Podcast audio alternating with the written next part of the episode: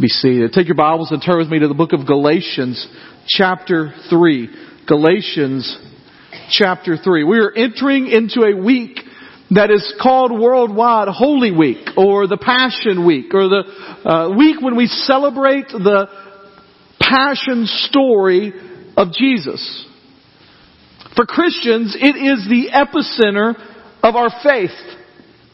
In fact, in one of the gospel accounts of Jesus' life, the book of John, John devotes half of his book to the first 30 plus years of Jesus' life, and the other half he spends on the last week. Half of his book is spent describing the events that happened in that last week. And so we talk about today as Palm Sunday. We remember and celebrate the day when Jesus rode triumphantly into Jerusalem. Palm leaves in the air, waving back and forth, palm leaves being laid on the ground. Hosanna, blessed is he who comes in the name of the Lord, shouted from the mouths of adults and children. Welcoming the King of Kings and the Lord of Lords into the city where they assumed it was time for him to take over. I love thinking about what our kids are doing. Because on Palm Sunday, they always have palm leaves. You don't find palm leaves around here a whole lot except for Palm Sunday.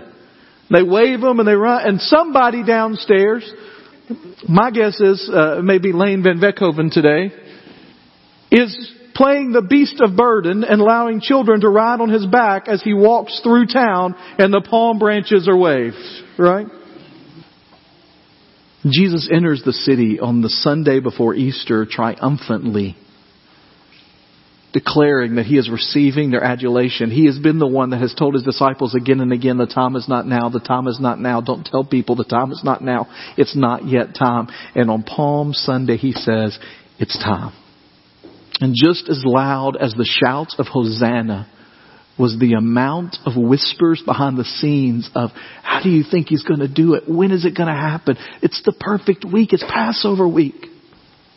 And the whispers of hope went throughout the Jewish population in Jerusalem.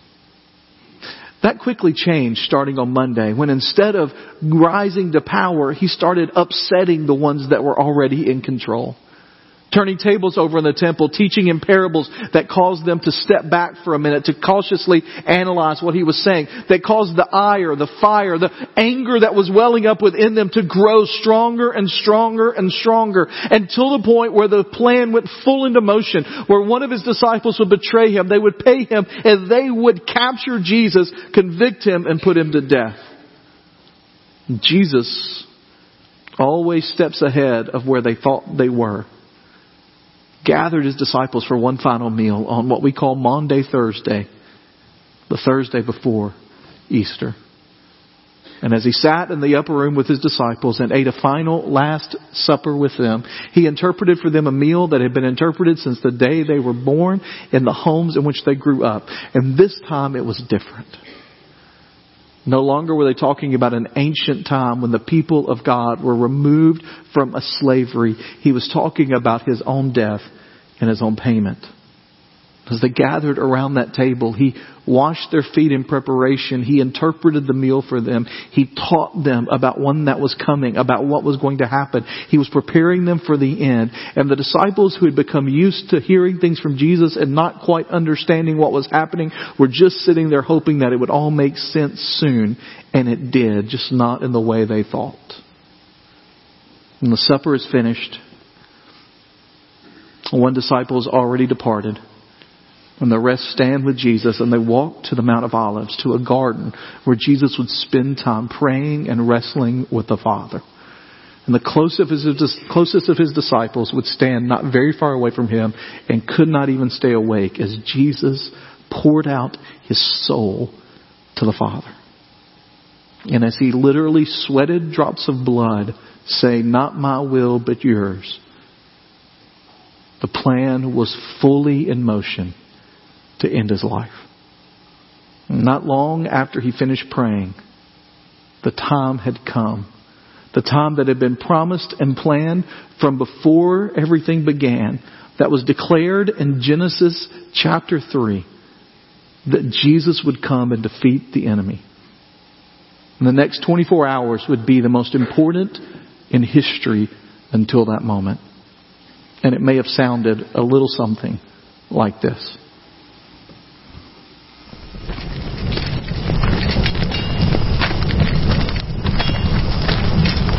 לאו דמשק. אנא היהו לאחודו. דת מרלן, הנה נתו משיחה, ברא דהלאה. ענה ענה. Eli!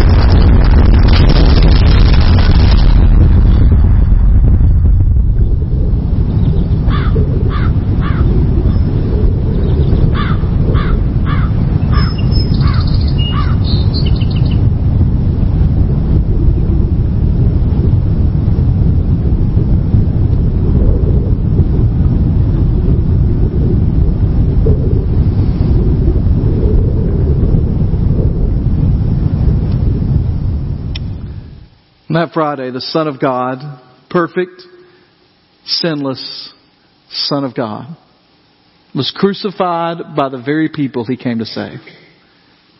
What's the name we give for that day? What do we call it? Good Friday. And to think that it was the most horrific moment in the history of the world that God's Son, Jesus, who had never done a single thing wrong, never sinned in his life, never created any kind of trouble, did any kind of crime, committed any kind of sin, was crucified for you and for me. And we call it Good Friday.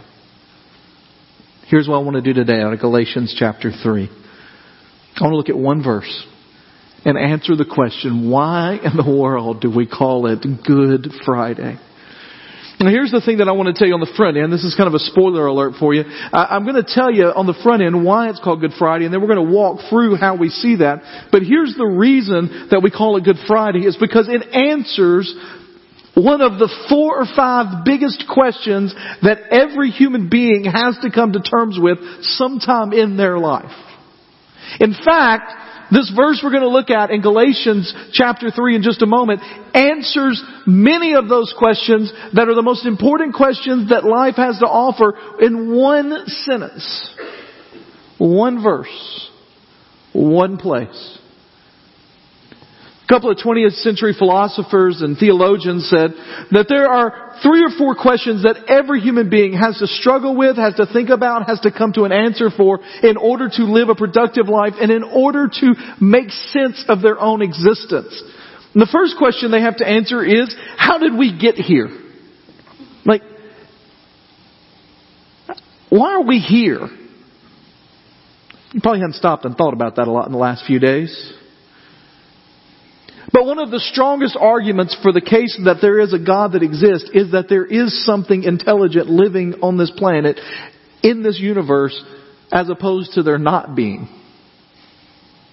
Scientifically, the odds were stacked significantly against something developing at all, much less you and me having conversations, dwelling upon our own existence, thinking about what life is all about. And the first question that everybody has to come up with, has to deal with in their life is, how did we get here? That's why believing, trusting Genesis chapter 1 about the creation of the world, that at its origin God spoke and the world came into being. However that happened, whatever that looked like, having that conviction in our heart is of primary importance because without that, none of the rest of it makes sense.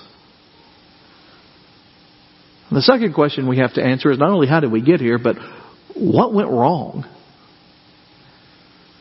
Let me ask you a question. Do you realize our earth is messed up?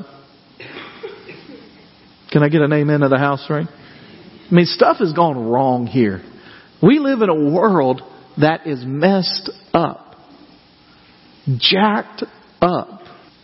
How many of you realize that the same is true for you? That you're messed up. I am. I am one messed up human being. And when you think about it, Scripture tells us how many of us are messed up. How does Scripture say? All. You know, in the biblical word all means all, right? Everyone.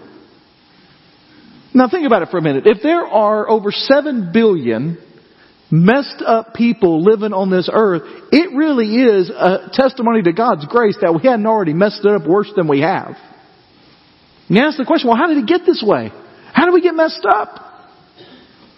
The third question you ask is, that you have to answer, is can we fix it?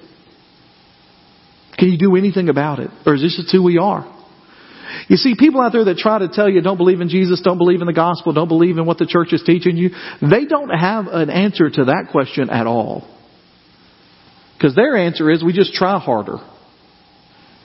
And if you take the history of humanity, that hadn't worked out so well. You realize that at the beginning of the 20th century, that like the last one, like that started in 1900, at the beginning of the 20th century, do you realize that there was this movement across the world, including in Christian circles, that said by the next hundred years, technology would advance to the point that human beings would be out of war, everyone on the planet would be fed, and there would be peace on the whole earth. You know what happened in the 20th century? None of that. Right? It was the bloodiest century in the history of the world when it came to war. Hunger increased significantly. And oppression and injustice became more than it had ever been. How do you fix it?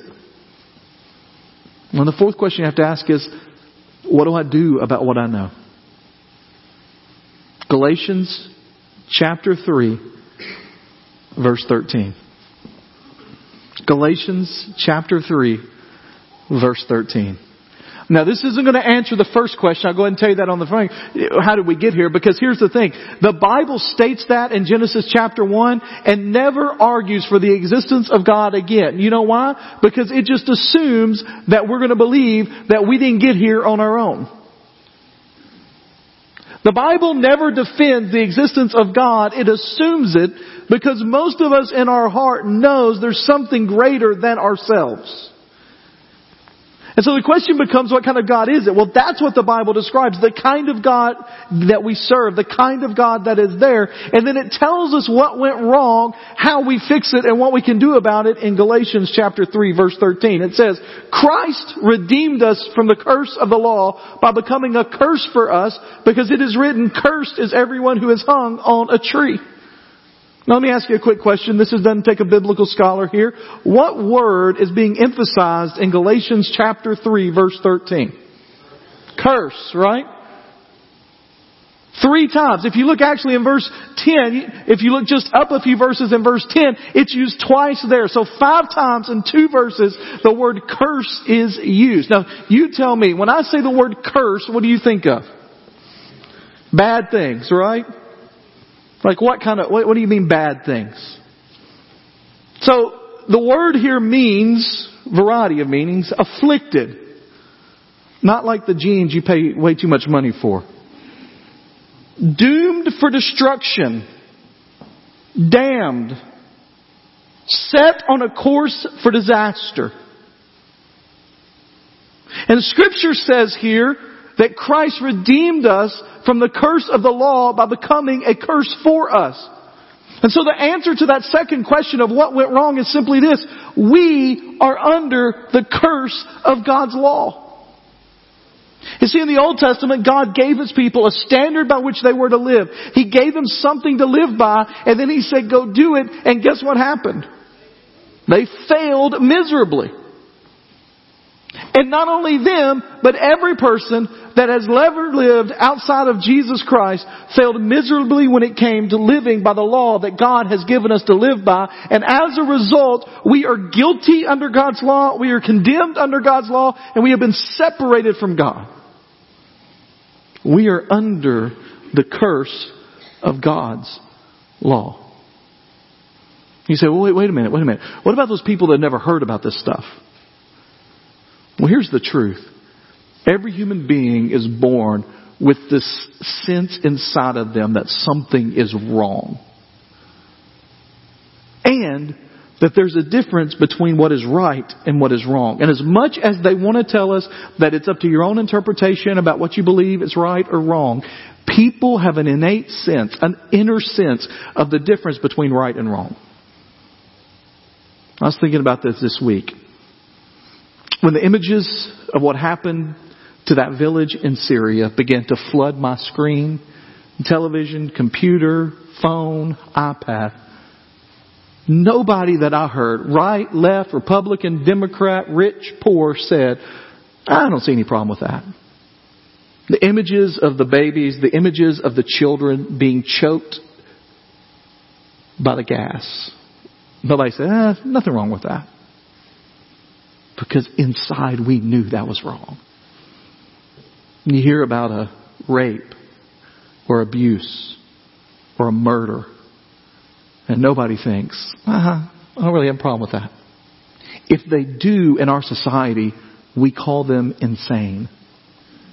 And inside us, this part that tells us that there is a right and wrong also verifies inside of us. Maybe not those things specifically, but we have all violated our own sense of what right and wrong is. We have chosen to do things that are not in line with what is right. And as a result, we are condemned before God.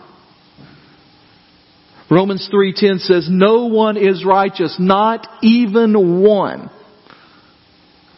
You're like, man, pastor, it's kind of a downer sermon here. Where's some John 3.16? Let's get back to some good stuff. I love John 3.16, right? For God so loved the world that he gave his one and only son that whosoever believeth in him shall not perish but have everlasting life. John 3.17. For God did not send his world into to condemn the world, but that through him the world might be saved. But here's the thing. In order for John 3.16 and John 3.17 to mean anything, John 3.18 does as well. And I know that at sporting events nobody holds up a sign that says John 3.18. And yet John 3.18 says that if you're in this world and you have rejected Jesus Christ, it says you have been condemned already that those outside of Jesus are already in a state of being condemned. The way the world got so bad is that we individually, in line with our lineage back to Adam and Eve have chosen to walk away from what God has called us to do.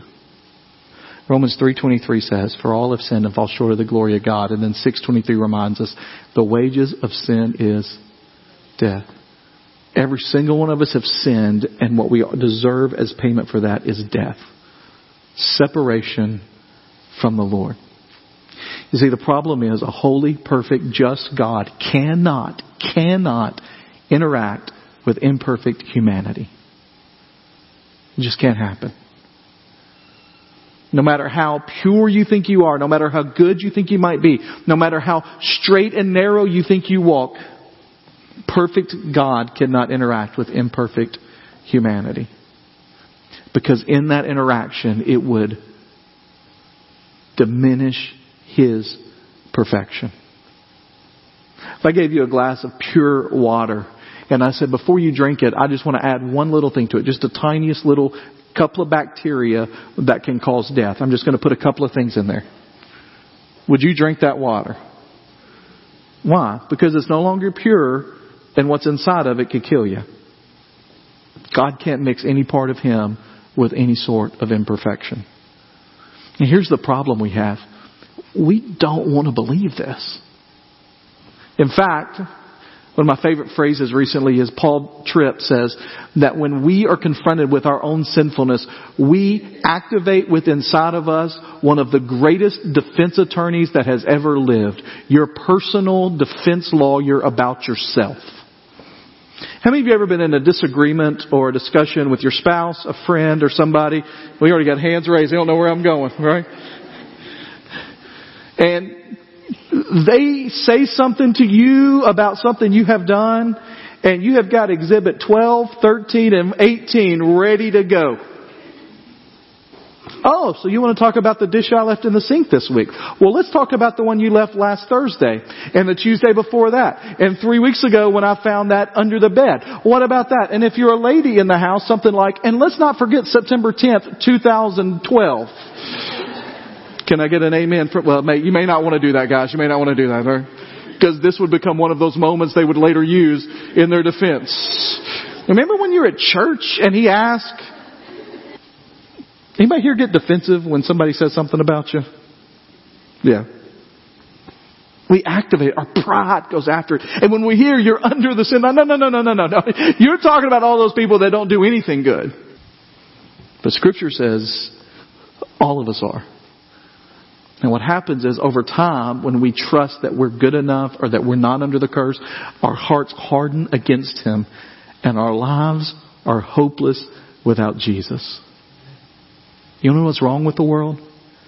Is we got billions of people living that are hopeless without Jesus. And in a crowd this size, there are some of you in this room right now that do not know Jesus Christ as your Savior, and you are under the curse of God's law, and you are separated and hopeless without Him.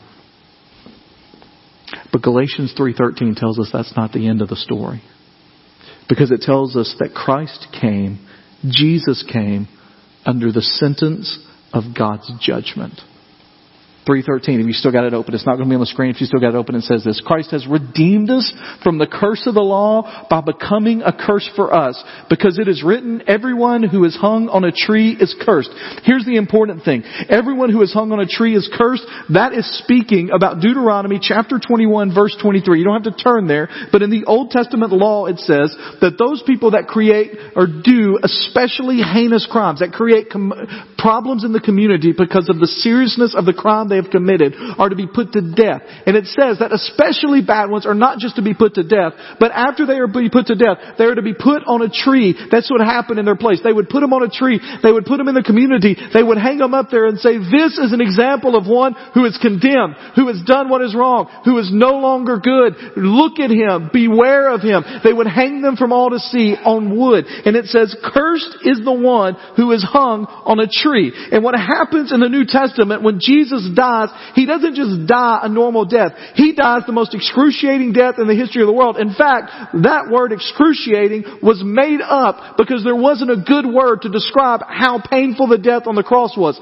The word excruciating literally means out of the cross. And what it's saying there is that Jesus hung on a tree and the idea is that he who was not cursed became cursed for us so that we might be free from the curse. He covered our guilt. By his stripes we are healed. 2 Corinthians 5 tells us that God made him who knew no sin to become sin so that we might become the righteousness of God in Him. That Jesus took on our sins. He paid the price. He sacrificed His life. He paid for you and for me. In fact, in Galatians chapter 3 verse 13, the word redeemed is used. And that means to buy back, to go and to buy back from someone what is yours. It's used in the Old Testament specifically to talk about slaves that are bought at auction by an owner and then set free. Or it's used to talk about in Hosea and Gomer where Hosea marries a prostitute. She comes and becomes his wife and then leaves him to go back to prostitution. And Hosea is commanded by God to go to the center of town where the prostitutes are being sold into slavery and to buy back his wife. And he says, this is the way that I have purchased you.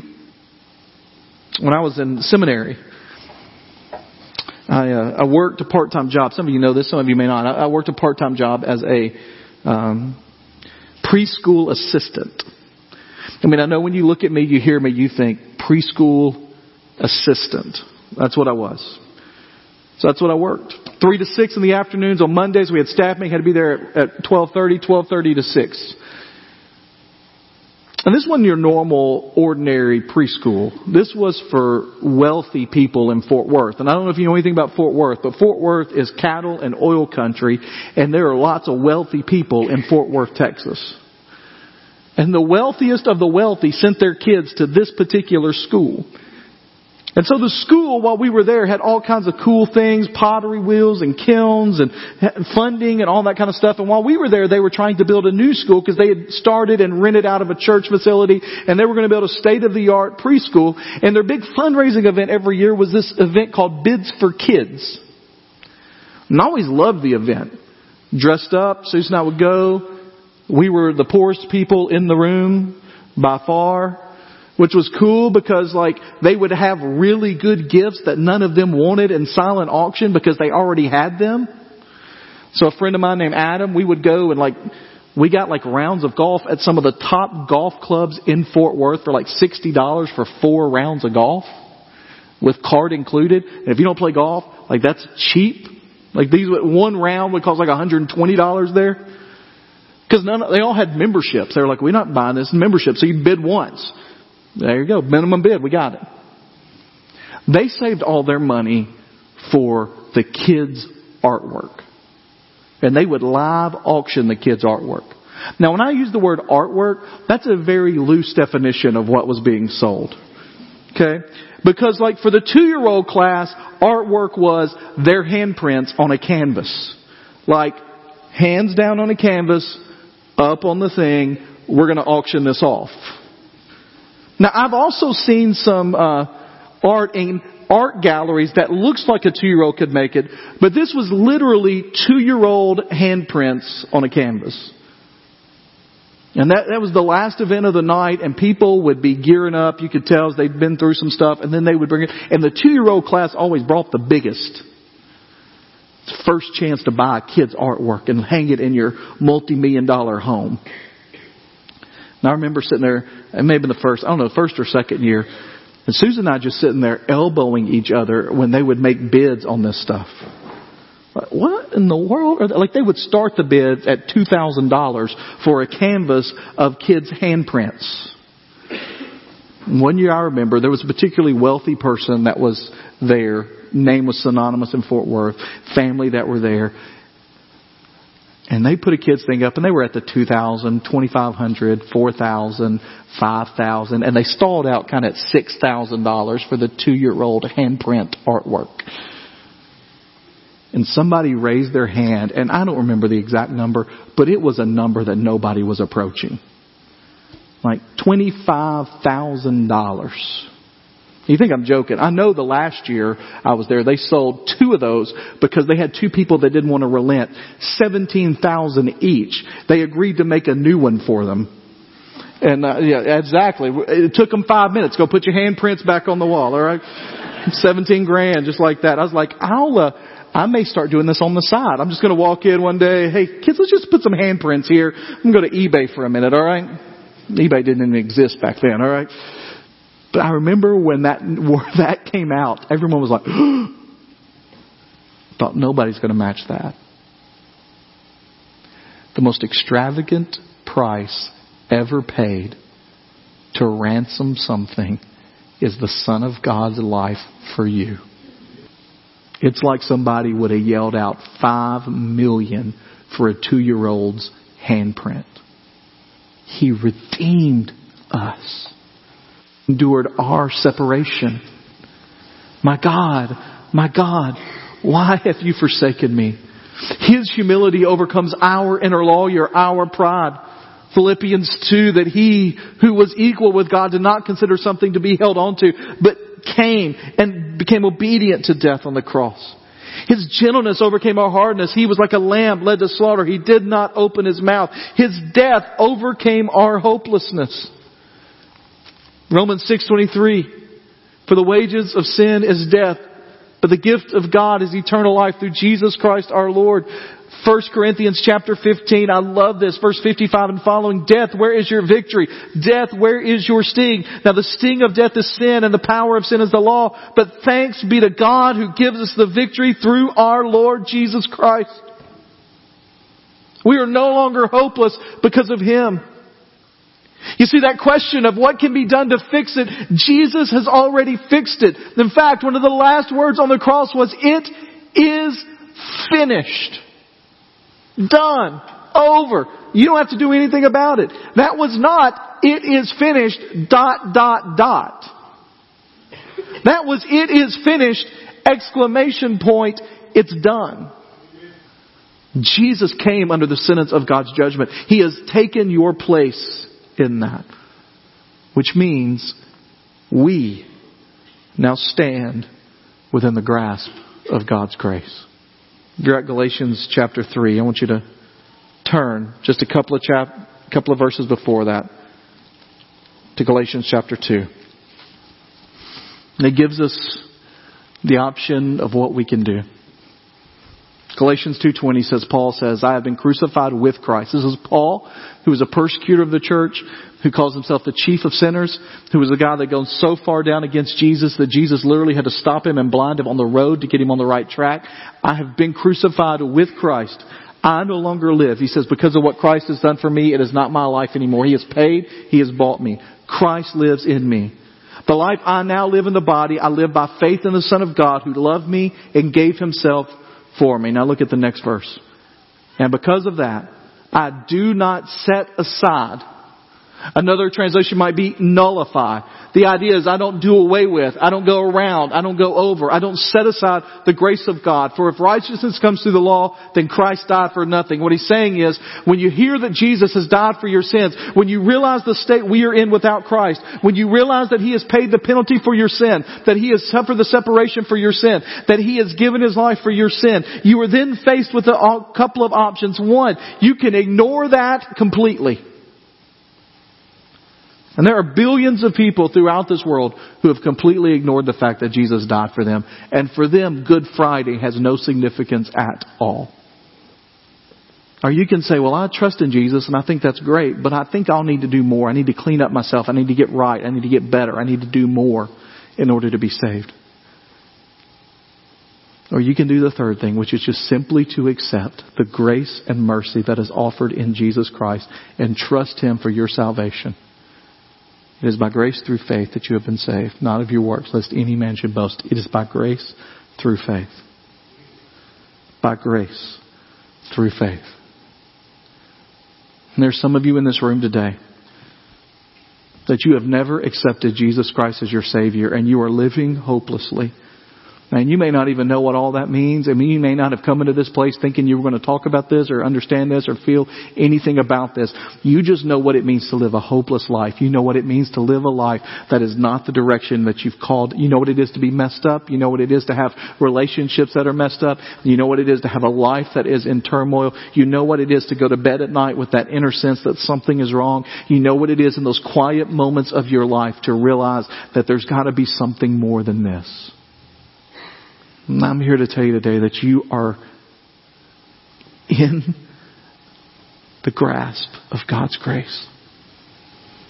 That He loves you, that He created you for a relationship, He created you for a purpose. And what He desires in your life is you simply to accept who He is. Well, y'all were in the first part of worship this morning. I was downstairs with our kids because last week they talked about baptism. And so we had a conversation about, okay, what is baptism? Why do you get baptized? What does it look like? I let them ask any questions they wanted to ask me about it. And I said, the first step to any of that though is you gotta believe in Jesus and accept Him as your Savior. And there's some of you in this room that have never done that. And this morning is the morning to get that right, or at least start asking the questions about what that means. Let me also tell you, there's some of you in this room that um, You've been saved. But you've forgotten the depths from which you are fallen, and you have forgotten the fact that you are daily in the need of a Savior. I am not a grace graduate. I have not gotten over my sin. I look forward to the day that Jesus comes again, rescues me, glorifies this body, sanctifies it completely. But I am not there yet. And until that day, until He takes me home to be with Him, I am in constant need of God's grace and mercy.